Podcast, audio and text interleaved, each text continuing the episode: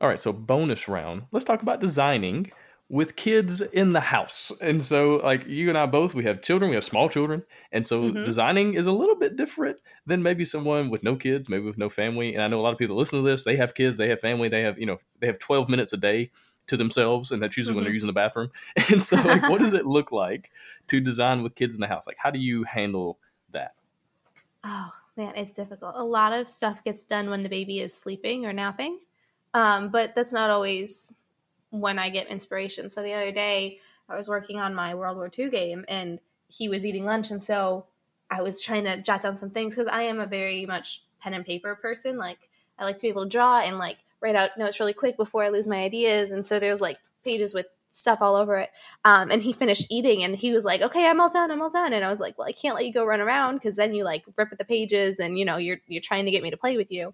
Um, so I went and I got uh, a laminated sheet of, oh, from like a roll and write and a, a dry erase marker. And I gave it to him and he sat next to me and he just drawed, draw, drew. Oh, that was horrible grammar. He just drew and that gave me the time to be able to focus and finish out my thoughts and what I had you know in my mind at that moment so a lot of it is just uh, being creative trying to distract them and really utilizing the moments when they are sleeping or distracted on their own and you can really get a little bit of work done. So i do keep my phone with me and so if i have an idea i'll kind of jot it down quickly before i lose it and then later on if he's you know eating or sleeping or derek is watching him i can you know sit down with the pen and paper and really flesh out those ideas and try and figure out where i want to go with the idea Yeah, I found distraction is key in Mhm. these scenarios. How can you know distract and, and five, ten minutes, you know, twenty minutes, something like that. How Mhm. long can can I keep their attention over here Mhm. at this this other thing? And then also one thing I found is like this is it just takes practice. And so like you Uh-huh. can you can train your brain to get into that that productive space Mhm. faster, but it just takes a little while to get into it. And so a lot of people Mhm. they're like, well, I don't get anything done in the five or ten minutes that I tried, and so I'm just not even going to do it again. Well, it, it Mhm. you know practice makes progress, and so the Mhm. more you do it, the better your brain gets at doing it. And so the more you're saying, you're saying, hey brain, we got 13 minutes right now, and so you need to start working. We got to get something done. We got to figure out these cards, this flavor text. We got to you know try to play test this little dice mechanism real quick. yeah The more you do that, the better you get at being able to do it efficiently. And so I Mhm. think it's just nothing. thing. You just takes practice and, and over and over and over again, and you get better at this little, you know, this finite time uh, process of, of doing these things quickly. Yeah, and those moments really add up. Don't like discount them. Just Mm. be like, well, I only have five minutes here, 10 minutes there. Well, I mean, at the end of the week, that might be, you know, an hour and a half if you have, you know, 10 minutes three times a day, you know.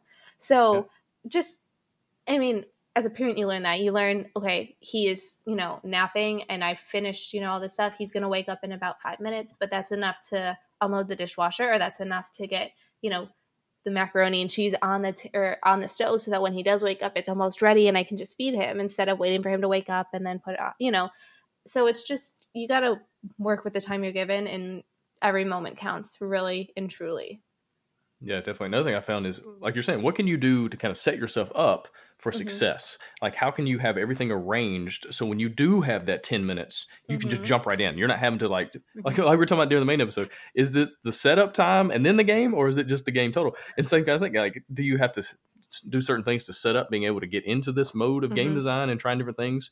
Uh, Mhm. or, or can you just jump right in? And so having your desk set up, having your space set up, having your, your notes set up, whatever it is, having the cards Yeah. already cut out you know that you Mhm. did that while you were exhausted and didn't feel like doing anything else but you could cut out you know 50 cards Yeah. and put them in sleeves that way when you do get that 10 minutes you can just start playtesting right away you're not having to spend that that precious time on the cutting of the cards and so i think so many things you can do ahead of time that kind of create a, a better uh, more successful process later Yeah. I love being able to do things when I'm like watching TV or something. Like I know a lot of people want to just like sit down and veg, but sleeving cards is so simple to do and it doesn't take any brain power. It's just like a repetitive motion.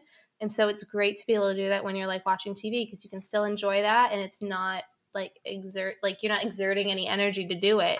And it's not causing you know, you're not using any brain power, but you know, you watch an hour movie and you can sleeve like two or three games in that time.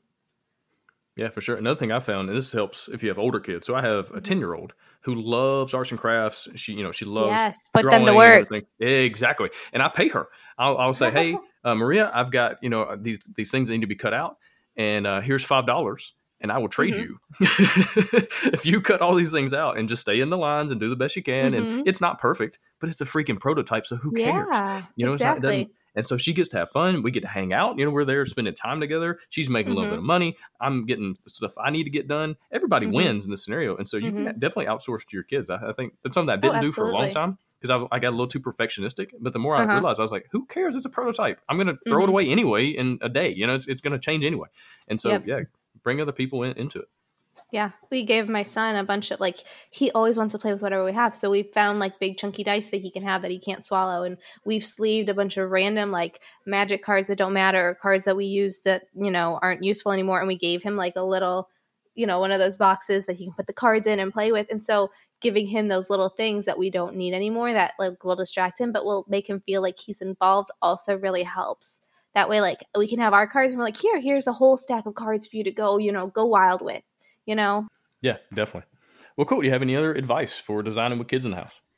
i mean it's always going to be a struggle just patience is a big thing i mean as a parent patience is a big thing but especially in game design because it can be super frustrating on its own and then you add in a kid asking a million questions or crying or whatever you know it's just just enjoy the process. Don't put so much pressure on it. Don't focus on it being like perfect right in this moment because you know what? It will change and your kids are important. They're more important than your game honestly. So take it all in stride. You know it's it'll be an uphill battle but at the end having a happy kid and a great game is more important than anything else Yeah, absolutely. Well, awesome, Lizzie. Again, really appreciate your time. Appreciate you coming on the show. Good luck with all these games. Good luck with designing these games with kids running around. and uh, I'm, I'm referring to Derek mostly. Uh, and good Oh, luck with everything yeah. else. Oh, yeah. and good luck with everything else you got going on right now. Thank you so much for having me. This was so much fun talking about it. I can't wait to hear it and to I mean, if you haven't listened to any other other podcasts, you're not part of the group on Facebook for game design, go join it. Lots of great tidbits and advice in there. Yeah, definitely.